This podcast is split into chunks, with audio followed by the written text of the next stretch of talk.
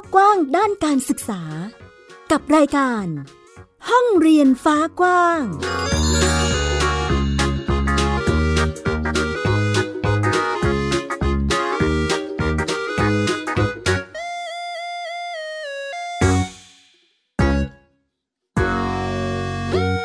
วัสดีค่ะ ตอนรับคุณผู้ฟังทุกท่านเข้าสู่รายการห้องเรียนฟ้ากว้างค่ะ อยู่กับแม่หญิงสกาวรัฐวงมั่นกิจการนะคะที่ www.thaipbspodcast.com ค่ะ พูดคุยกันในประเด็นการจัดการศึกษา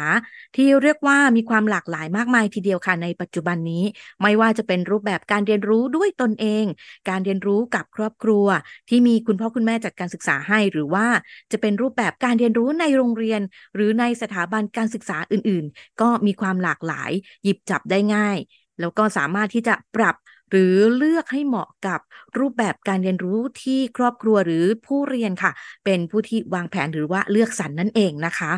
อะในวันนี้ค่ะ ชวนเพื่อนบ้านเรียนมาร่วมกันพูดคุยอีกหนึ่งครอบครัวนะคะ จริงๆสำหรับครอบครัวนี้ต้องเรียกว่า ย้อนไปเกือบสิบปีค่ะ คุณผู้ฟังที่อยู่ในพื้นที่หรือว่า แวดวงการศึกษาที่เรียกว่าการศึกษาที่จัดการศึกษาโดยครอบครัวหรือว่า มีคุณพ่อคุณแม่ค่ะ ดูแลการเรียนรู้ให้กับลูกๆนะคะ วันนี้คุยกันกับบ้านเรียนสุขใจค่ะ ไปทักทายกับแม่ยุ้ยนะคะ คุณพรสวงเฉดไทยสงค่ะ ซึ่งจัดการเรียนรู้หรือว่าจัดบ้านเรียนนี่แหละ ให้กับน้องเต๋าค่ะ เด็กชายดนุพัฒน์เฉดไทยสงนะคะ ทักทายแม่ยุ้ยค่ะ สวัสดีค่ะ สวัสดีค่ะ ของแม่ยุ้ยคือจัดการเรียนให้กับน้องเต๋าจะเรียกน้องเต๋าหรือพี่เต๋าดี ตอนนี้เต๋าอายุสิบสองแล้วปหกแล้วนะคะ เราอยู่ในพื้นที่หรือว่าจัดการเรียนรู้ให้กับพี่เต๋าเนี่ยเกือบสิบปีแล้วนะคะแม่ยุ้ยตอนนั้นคือตัดสินใจยังไงกับจังหวะที่ย้อนไปจริง ๆ ตอนนั้นข้อมูลการสื่อสารมันยังไม่ได้ไม่ได้เร็วไม่ได้กว้างขนาดเนี้ย มันจะต้องมีอะไรสักอย่างหนึ่งที่ทำให้เราตัดสินใจว่า อะ ฉันจะโฮมสคูลให้ลูก ใช่ค่ะ จริง ๆ คือต้องบอกก่อนว่า เคยคิดไว้นานแล้วว่า ถ้ามีลูกเนี่ย เราเราจะเลี้ยงลูกเองแหละ เราเราไม่ฝากปู่ย่าตายายเลี้ยงหรอกเนาะเพราะว่าเขาเลี้ยงเรามาตั้งหลายปีแล้วเหนื่อยแล้ว ให้พักผ่อน เราก็เลยคิดว่า เออ เราต้องเลี้ยงลูกเอง แล้วตอนนั้นน่ะ เราสองคนทั้งคุณพ่อคุณแม่เนี่ยทำงานทั้งคู่ อคิดว่าจะต้องเลี้ยงลูกเองเนี่ย เราก็คิดต่อว่า เออแสดงว่าจะต้องมีใครสักคนหนึ่งนี่แหละ ที่ต้องออกมา เพื่อที่จะอยู่ดูแลลูก ทีนี้ก็คิดต่อว่าไหนๆก็จะต้องออกมาแล้วเนี่ยเราจะให้คนที่มีประสบการณ์ทำงานมาตั้งนานอย่างเราเนี่ย มีหน้าที่ขับรถรับส่งลูกไปโรงเรียนเฉยๆเนี่ย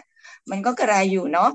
เราก็คิดว่าน่าจะมีความรู้ความสามารถพอแหละ ที่เราจะจัดการการศึกษาให้ลูกได้ จากนั้นเราก็หาข้อมูลว่าเออแล้วในประเทศไทยเนี่ย บ้านเรียนเนี่ยต้องทำอะไรยังไงบ้างอะไรเงี้ยค่ะ ถามว่าหายากไหมอืมข้อมูลก็มีบ้างเนาะแต่ว่าไม่ไม่ไม่ได้เยอะมาก แต่เราก็ประจวบเหมาะกับช่วงนั้นเนี่ย มีหลาย ๆ บ้านที่สนใจจะทำพอดี แล้ว แล้วเราเราเรามี Facebook เราก็เลยรู้จักกับคนนู้นคนนี้หลายคน แล้วก็สนิทสนมกันแล้วก็ชวนกันมาเพื่อที่จะทำแผนการศึกษาของบ้านเรียนค่ะ อันนั้นก็คือเป็นจุดเริ่มต้นอ่าณตอนนั้นเจ็ดแปดปีแล้วเนาะยาวยาวนานประมาณนี้เลย เออในช่วงที่ตัดสินใจช่วงแรก ๆ เรามีเอฟเฟกอะไรจากคนรอบข้างบ้างคะคนในครอบครัวหรือว่า พื้นที่ใกล้เคียงอะไรประมาณนี้อ๋อถ้าถามครอบครัวเราเนี่ย คุณแม่เนี่ย บอกว่านี่ลูกของเรา ก็แล้วแต่เราว่าเราจะตัดสินใจยังไง ส่วนญาติทางบ้านเราเนี่ย เหมือนกับเขาคิดอยู่แล้วว่า เออ มันต้องมีใครสักคนหนึ่งอะ ที่ดูแลลูกเขาก็เลยไม่ไม่ไม่ได้มีเสียงคัดค้านอะไร แต่ในขณะเดียวกันทางฝั่งสามีเนี่ย ยังไม่ค่อยเข้าใจ ก็จะไม่เข้าใจว่า เฮ้ยทำไมอะทำไมจะต้องสอนเองทำไมจะต้องมาทำเองทำไมไม่เข้าโรงเรียน เพื่อนบางคนก็ไม่ค่อยเข้าใจเหมือนกัน มีมีคำถามเยอะมากช่วงนั้นนะว่า มีโรคประจำตัวอะไรหรือเปล่า สุขภาพไม่แข็งแรงหรือเปล่า มีถึงขนาดที่ว่า ไม่มีเงินส่งลูกเข้าโรงเรียนหรือเปล่าอะไรเงี้ยค่ะ แต่ว่าเราก็ค่อยๆตอบคำถามไปอะไรเงี้ย ซึ่งส่วนใหญ่เราก็เข้าใจแหละว่า คนที่ถามเนี่ย หนึ่งเขาเขาไม่ค่อยเข้าใจ แล้วเขาก็เป็นห่วงเราจริง ๆ เนาะเออซึ่งส่วนใหญ่พออธิบายอะไรเงี้ยก็ก็เข้าใจ อาจจะมีบ้างที่เขาไม่เข้าใจ เพราะว่ามันมันคือไม่เหมือนคนอื่น เขาก็แต่แต่พื้นฐานของความไม่เข้าใจจริงๆแล้วเนี่ย เราก็คิดว่าเขาคงห่วงแหละว่าเอ้ยแล้วโตไปจะยังไงอะไรเงี้ยค่ะ คือสรุปแล้วส่วนใหญ่ไม่ได้มีฟีดแบ็ทางด้านทางด้านร้ายว่างั้นเถอะ อืม ก็ค่อนข้างจะเข้าใจแล้วก็เป็นพื้นที่ที่ดิวก็เปิดกว้างเนาะให้กับเอ่อครอบครัวหนึ่งครอบครัวได้มีสิทธิ์มีโอกาสในการดูแลหรือว่าจัดการกับลูกของตัวเองนั่นเองนะคะ ในรูปแบบนี้มีคุยวางแผนกันยังไงบ้างคะว่าเอ๊ะจะจัดการเรียนรู้แบบไหนยังไงจัดอะไรให้ลูกบ้าง เออก็คือตอนแรกที่เราหาข้อมูลเนี่ย ในเราก็คุยกับเพื่อนๆเนี่ย คือส่วนใหญ่เราก็คุยกันแล้วนะว่า บ้านเรามาทำบ้านเรียนเนี่ยแสดงว่าเราจะไม่ได้เน้นวิชาการมาก ยกเว้นว่าลูกจะสนใจ พื้นฐานเลยก็คือเอาตามความสนใจของลูกเป็นหลัก เพราะฉะนั้น เพราะฉะนั้นเราก็ก็ตามนั้นเลย แต่ว่าจะมีบางอย่างที่ยังเป็นพื้นฐานทั่วๆไปอย่างเช่น เกี่ยวกับสุขอนามัย หรือกฎเกณฑ์ตามสังคมอะไรเงี้ยค่ะ ที่เราก็คือเขาใช้ชีวิตอยู่กับเราเนาะ เราทำอะไรเราไปไหนเขาก็ไปด้วย เพราะฉะนั้นพื้นฐานมารยาทหรืออะไรเงี้ยกฎเกณฑ์อะไรเงี้ย ก็ก็ตามชีวิตประจำวันที่พบเจอ ส่วนเรื่องเรียนอื่นก็แล้วแต่ความสนใจ เราต้องมุ่งมั่นเหมือนกันนะ บางทีเวลาแบบไปเจอญาติเพื่อนที่เขาก็ไม่ยังไม่เข้าใจอยู่ที่นานๆเจอทีอะไรเงี้ยเขาก็จะสงสัยว่า เอ้ยเราจะไปสู้ เด็กในโรงเรียนได้หรอ จะไปสอบเรียนต่อในระดับที่สูงขึ้นได้หรออะไรเงี้ยค่ะ เพราะฉะนั้นเราก็เราก็ต้องมีจุดยืน แล้วเราก็เราก็ต้องอธิบายเขาได้อะค่ะอ่าในจุดของความกังวลหรือว่ามีความเป็นห่วงบางอย่างเนาะจากคนรอบข้าง อันเนี้ยเราเคยมีความกังวลของบ้านหรือตัวเราเองไหมคะ ในวิถีของโฮมสคูลที่เราจัดกันมา ส่วนใหญ่ที่กังวลก็กังวลตัวเองเนี่ยแหละค่ะ คือต้องบอกก่อนว่าการที่อยู่กับเด็ก 24 ชั่วโมงเนี่ย มันเป็นอะไรที่หนักหนานะ คือเราไม่เคยมาก่อนเนาะเหมือนอย่าง เรานึกถึงอย่างถ้าเป็นคุณครูในโรงเรียนเนี่ยก็คือเจอเด็กแค่เช้าเย็น แต่เนี้ยเราเจอเด็ก 24 ชั่วโมง นั่นหมายความว่าทุกสิ่งทุกอย่างที่เราทำหรือทุกสิ่งทุกอย่างที่ลูกทำเนี่ย มันอยู่ในสายตาของกันและกันตลอดเวลา เพราะฉะนั้นเนี่ยความกังวลของเราอย่างแรกเลยเนี่ย เราก็กังวลเรื่องนี้ว่าเฮ้ยเราจะไหวไหมอย่างแรก เราจะไหวไหมที่เราจะต้องแบบตอนแรกนะ เราคิดว่าเราต้องเป็นต้นแบบอะตลอดเวลาอะไรอย่างเงี้ย เราจะต้องแบบพลาดไม่ได้ เดี๋ยวเราจะเป็นตัวอย่างที่ไม่ดี ตอนนั้นคือเครียดจริง ๆ มันก็เครียดเป็นพักๆเนาะช่วงที่แบบ พอลูกเราโตขึ้น เขาเริ่มมี เอกลักษณ์มีตัวตนอะไรอย่างเงี้ยซึ่งมันอาจจะแบบต่างจากความคิดของเรา เราก็ยิ่งเครียดว่าเฮ้ยเราพลาดตรงไหนหรือเปล่า หรือเราเราเราดีพอหรือยังอย่างเงี้ยค่ะ มันมันมาเป็นพักๆแล้วเราก็จะจะเครียดมาก ส่วนเรื่องเรื่องของของที่จะสอน พอเรามาทำบ้านเรียนแล้วเนี่ย เราตั้งเป้าไว้ว่าเอาตามความสนใจของลูกเป็นหลักเนาะลูกสนใจเรื่องไหนเราก็ เราก็จะพยายามที่จะสนับสนุนในด้านนั้น มันก็มีบ้างเหมือนกันในในบางเรื่องที่ที่ลูกสนใจ แต่ด้วยบริบทของครอบครัวเนี่ยเราสนับสนุนได้ไม่สุดทาง ด้วยพื้นฐานครอบครัวเราไม่ได้มากมายขนาดนั้นอะไรเงี้ย ซึ่งตอนเล็กๆเนี่ยก็ยังไม่เท่าไหร่ แต่พอเขาโตขึ้นเนี่ย เราก็ต้องพูดคุยทำความเข้าใจว่า อันไหนได้แค่ไหน ซึ่งที่ผ่านมาก็เขาก็เข้าใจ ส่วนในเรื่องวิชาการเขาจะไปทางไหน เขาจะไปได้ไหมอะไรอย่างเงี้ยก็ก็ถามว่ามีไหมมีนะ มีนะ แต่เราก็ได้แต่เชื่อใจเขาอะว่าเราสนับสนุนเขาเต็มที่ในในทางนี้แล้วอะไรเงี้ยเขาเขาน่าจะไปได้นะก็ก็น่าจะเป็นสามเรื่องหลังๆ เนี่ยค่ะ จากที่แม่ยุ้ยบอกว่า อย่างเช่น บริบทครอบครัวจะเป็นในมุมที่แบบบางอย่างอาจจะเสริมในส่วนที่เต๋าอยากทราบ หรืออยากรู้อยากลุยไปได้ไม่เต็มที่อย่างเงี้ยอ๋อทราบมาว่า เต่าค่อนข้างจะมีความสามารถทีเดียวในเรื่องของการเล่นดนตรี อันนี้พี่เต่าเขาเล่นอะไรยังไงคะ แล้วไปเจอทิศทางนี้ยังไงคะแม่ยุ้ยอ๋อ อันนี้เหมือนอะไรอะ ถ้าเหมือนในละครก็คงเหมือนรักแรกพบอะจริง ๆ นะ ตอนนี้นึกถึงก็ยังแบบว่าขำไม่หาย ก็คือปกติเนี่ยอซอยเข้าหมู่บ้านเนี่ย เราจะมีร้านอาหารที่เราไปกินประจำแล้วอยู่มาวันหนึงเนี่ยข้างๆร้านอาหารที่เราไปรับประทานอาหารประจำเนี่ยเขาก็เปิดเป็นอ่าสตูดิโอสอนดนตรี ก็คือสอนไวโอลินเนี่ยค่ะอ่าแล้วเมื่อมีอยู่วันหนึ่งเนี่ย คุณครูที่ที่เปิดสตูดิโอเนี่ยเขายืนเล่นไวโอลินอยู่ที่ร้าน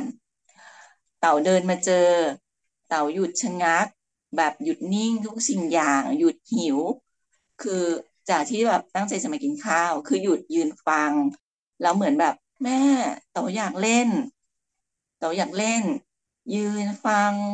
จนจบอะไรเงี้ยแต่ตอนนั้นเนี่ย เขาอะอยังเล็ก ยังเล็กเกิน คุณครูเองก็บอกว่าเออยังเล็กเกินอะไรอย่างเงี้ยเนาะเราก็บอกว่าเออเอาไว้ก่อนลูกไว้ก่อนแล้ว แล้วอีกอย่างหนึ่งตอนนั้นน่ะเราอะ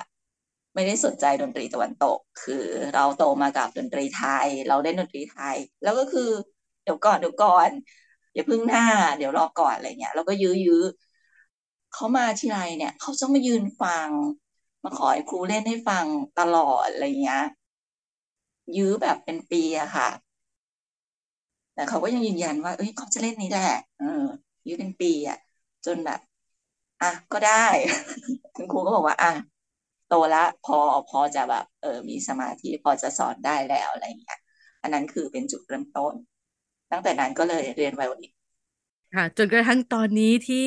พี่เต๋าได้ใช้เหมือนทักษะดนตรีทางไวโอลินเนี่ย เรียกว่าใช้เหมือนกับเป็นอาชีพเลยได้ไหมคะแม่ยุ้ย ก็เริ่มเริ่มใช้เป็นอาชีพได้แล้วล่ะตอนเนี้ย เพราะว่า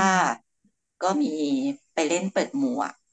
ก็ไปกับเพื่อนที่เรียนไวโอลินด้วยกันเนี่ยเนาะเอ่ยชื่อได้ใช่ไหมคะ ได้ค่ะ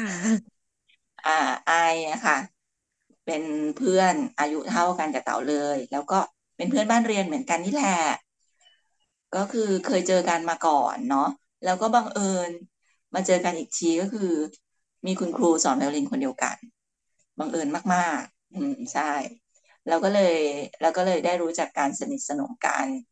มีคุณครูไอลินคนเดียวกันนี่แหละ แล้วก็เล่นด้วยกันมาตั้งแต่นั้นแล้วไอเนี่ยแหละ ก็ชวนเต๋าให้ไปเล่นไปลองเล่นเปิดหมวกด้วยกันกับไอไหมเนี่ยค่ะ จนไปเล่นเปิดหมวก แล้วก็ตอนหลังเนี่ยก็ได้ได้งานเพิ่มก็คือได้ไปเล่นที่โรงแรมแห่งหนึ่งด้วยค่ะ แล้วไอเองนี่เหมือนกัน ที่ก็เปิดโลกดนตรีเต๋า ให้เต๋าได้ไปเรียนปู่เจิงเพิ่มด้วยอตอนนี้เต๋าก็เลยเล่นดนตรีสองอย่างก็คือไวโอลินกับกูเจิงค่ะโอ้เป็นการเปิดพื้นที่ดนตรีของตัวเองนอกจากไวโอลินเนาะยังไปในเครื่องดนตรีอื่น ๆด้วยนะคะอะดูท่าทางว่าพี่เต๋าจะหลงเสน่ห์ไวโอลินเต็มรักเลยนะ ตั้งแต่ที่มายุ้ยบอกว่า เป็นรักแรกพบจนกระทั่งตอนนี้ก็คือยังใช้ทักษะ แล้วก็เรียนรู้ไวโอลินไปในการดำเนินชีวิตเลยทีเดียว ถามความรู้สึกของคุณแม่บ้างดีกว่า ความรู้สึกของเรากับการเติบโตมาในเครื่องดนตรีไทยอยู่ๆลูกฉันไปเล่นเครื่องดนตรี แนวนี้ ตอนนั้นรู้สึกอะไรยังไงคะตอนนั้นก็แบบฝืนใจเหมือนกันนะเพราะอยากให้ลูกเล่นดนตรีไทย อืม คือ คือความที่เราก็ชอบดนตรี เราฟังดนตรีค่อนข้างหลากหลาย เราก็เลยอ่ามันก็มันก็ดนตรีมันก็เป็นศิลปะเหมือนกันอะไรเงี้ย เพียงแต่ว่าเรื่องของโน้ตเอยอะไรเงี้ย เราช่วยลูกไม่ได้เลยนะ ช่วงช่วงแรกที่ไปเรียนเนี่ย ครูให้เรานั่งนั่งนั่งไปกับลูกด้วยเพราะลูกยังเล็กเนาะให้เขาฝึกอ่านโน้ตอะไรเงี้ย ช่วงแรกเนี่ย เรายังพอไหว แต่พอถึงระดับหนึ่งลูกแบบไปเร็วมาก เราบอก แม่แม่ช่วยอะไรไม่ได้แล้ว ลูกต้องแบบเรียนรู้ด้วยตัวเองแล้วอะไรเงี้ยเออ แล้วด้วยความที่เสียงไวโอลินเนี่ย มันแบบอืมมันมันเป็นเป็นเครื่องดนตรีที่สุดยอดมากนะคะไวโอลินอะมันมีตั้งแต่เสียงต่ำจนถึงเสียงสูง ช่วงที่ลูกหัดเนี่ย เราต้องทำใจมากกับเสียงแบบ โอ้ยอะไรก็ไม่รู้อะคือแบบปวดหูขึ้นไปถึงปวดหัวอะไรเงี้ย แต่ว่าเราก็แบบก็ก็ อะ เขาสนใจเรานี่เขารักมาทางนี้อะ เราก็ต้องพยายามอดทน แล้วแต่ถามว่า เราทิ้งเพลงไทยเลยไหมอะไรเงี้ยก็ไม่นะ เราก็แบบมีเปิดให้ลูกฟังอยู่บ้าง แล้วข้อดีอีกอย่างหนึ่งคือ ดนตรีเดี๋ยวนี้มันมันมันมันไปได้ทั่วเนาะถึงแม้ว่าจะใช้ไวโอลินเนี่ย แต่มันก็สามารถเล่นดนตรีไทยได้ สามารถเล่นเพลงไทยเดิมได้ไวโอลินเล่นเพลงจีนได้ไวโอลินเล่นได้ทุกอย่าง แล้วก็อินเทอร์เน็ตเดี๋ยวนี้มีมีตัวอย่างมีคน cover เพลงหลายแนวอะไรอย่างเงี้ยค่ะ ลูกก็สามารถหาฟังได้ เป็นตัวอย่างให้ลูกเป็นแรงบันดาลใจให้ลูกในในหลากหลายแนวทางได้ด้วยนะเดี๋ยวมาชวนเปิดใจกันนิดนึง จากวันนั้นที่รู้สึกแบบ อุ้ย ขัดข้องใจอยู่นะทำไมลูกฉันไม่เล่นดนตรีไทยละอ่านะวันนี้เราเห็นศักยภาพที่พี่เต๋าได้แสดงตัวเองออกมาแล้วว่าเขาสามารถได้ถึงขนาดนี้ เรายังอยู่กับไวโอลินอย่างดูมั่นคงดูเป็นความรักรักแรกที่ยังยังคงอยู่อะเออในจังหวะวันนี้ค่ะ ที่เราได้เห็นการเติบโตของเขาแม่ยุ้ยรู้สึกยังไงบ้างคะอืม อย่างแรกเลยนะ เรา เราก็ชื่นชมเขานะ ที่เขาแบบเหมือน ขนาดแค่เห็นคนเล่นอะไรเงี้ย แล้วเขาก็ยังแบบ ยังยังยังยังยึดมั่นว่าเฮ้ยฉันจะเล่นเครื่องดนตรีนี้ทั้งที่เราบอกว่า เอ้ยเรอก่อนเรอก่อนอะไรเงี้ยแล้วเราก็พยายามนำเสนออย่างอื่น แต่เขาก็ยังยึดมั่นกับอันนี้เนาะแล้วก็ตอนที่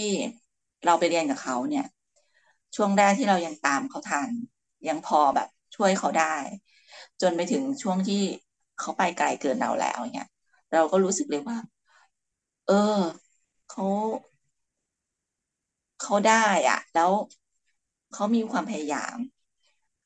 เราพยายามแล้วนะแต่แบบเราก็ไม่รู้เหมือนกัน เออ มันมันต่างกันตรงนี้เนาะเราก็พยายามจำแล้วอะแต่เราแบบเฮ้ยไม่ไหวแล้วอะไรเงี้ยเราแบบไม่เก็ตแล้วไม่เข้าใจแล้วครูอธิบายอะไร แต่แบบเขายังไปได้ เราก็รู้สึกว่า เออเขาคงมีแววทางนี้แหละ แล้วเขาก็พยายามนะ บางบางทีอะด้วยความที่เด็กเนาะก็จะต้องมีแบบงอแงไม่อยากซ้อมอะไรเงี้ย แต่พอเราคุยกันแล้วอะไรเงี้ยเขาก็ซ้อมเขาก็พยายามซ้อม ซ้อมบ้าง ไม่ซ้อมบ้าง ซ้อมมากบ้าง ซ้อมน้อยบ้างอะไรเงี้ยแล้วแต่วันแล้วแต่อารมณ์ แต่เขาก็พยายามซ้อม อันนี้ก็คือเป็นเป็นข้อดีของเขานะ ที่เราบอกว่า เออ เป็นข้อดีของเต่านะที่เต่าแบบพยายามซ้อม มีแบบ รู้หน้าที่ว่าตัวเองต้องซ้อมนะ ตัวเองจะต้องก้าวหน้าขึ้น มีบางครั้งที่เขาเจอแบบเพลงที่มันยาก เราก็ต้องอธิบายว่า เออ คนเรามันต้องก้าวไปข้างหน้า มันต้องยากขึ้นเนาะเราจะไปเล่นแต่เพลงง่าย ๆ ก็ไม่ได้ มีบางครั้งที่เขาแบบต้องร้องไห้ เพราะว่าอุ้ยมันยากมากเลยเขารู้สึกมันยากมากเขาทำไม่ได้อะไรเงี้ย แต่เราก็พยายามแบบสนับสนุนให้กำลังใจจนแบบอะเขาผ่านไปได้ทีละขั้นทีละขั้นเนี่ยเราเห็นว่าเออเขาอดทน เขามานะพยายามซึ่งซึ่งอันเนี้ยเป็นจุดที่เราชื่นชมมาก แล้วเราก็ก็หวังว่าจะมีต่อไปเรื่อยๆค่ะนะซึ่งวันนี้นะคะ ก็มีเสียงดนตรีไวโอลินมาจากพี่เต๋ามาฝากด้วยนะคะ ซึ่งพี่เต๋าฝากแม่ยุ้ยมาส่งถึงคุณผู้ฟังทุกท่านนะ เดี๋ยวเราจะใช้เพลงนี้ปิดท้ายส่งท้ายกันนะคะ อะเดี๋ยวไปคุยกันต่ออีกนิดนึงนะคะ ในส่วนของ การจัดบ้านเรียนของเรามาถึงขั้นนี้แล้ว พี่เต๋าเป็นลูกชายเนาะหนึ่งเดียวทีเดียวของบ้านเรียนสุขใจนะคะสิบสองปีแล้ว มีแพลนอะไรต่อยังไงกับพื้นที่การเรียนรู้หรือว่าการดำเนินต่อไปข้างหน้าบ้างคะแม่ยุ้ยล่าสุดก็คือตอนนี้ป .6 แล้วเนาะเราก็คุยกันว่า เราจะไปทางไหนต่อ ทำบ้านเรียนต่อ บอกว่าเต่าก็ยังทำบ้านเรียนอยู่ ส่วนแนวทางเนี่ยเป็นไปทางดนตรีอยู่ เดี๋ยวคงต้องคุยกันอีกทีว่าเออแล้วมอปลายจะยังไงต่อ ถ้ายังยืนยันว่าจะไปทางดนตรีอยู่มันมันก็มันก็มีไปอีกหลายแนว ก็ต้องคุยกันอีกที แต่ตอนนี้ก็คือยังเป็นทางดนตรีค่ะ ก็เรียกว่าชัดเจนระดับหนึ่งแล้วทีเดียวนะคะ แบบเจอใช้คำนี้ได้ไหมคะแม่ยุ้ยเจอเวตัวเองแล้วอะก็น่าจะใช่อะค่ะ น่าจะใช่แหละ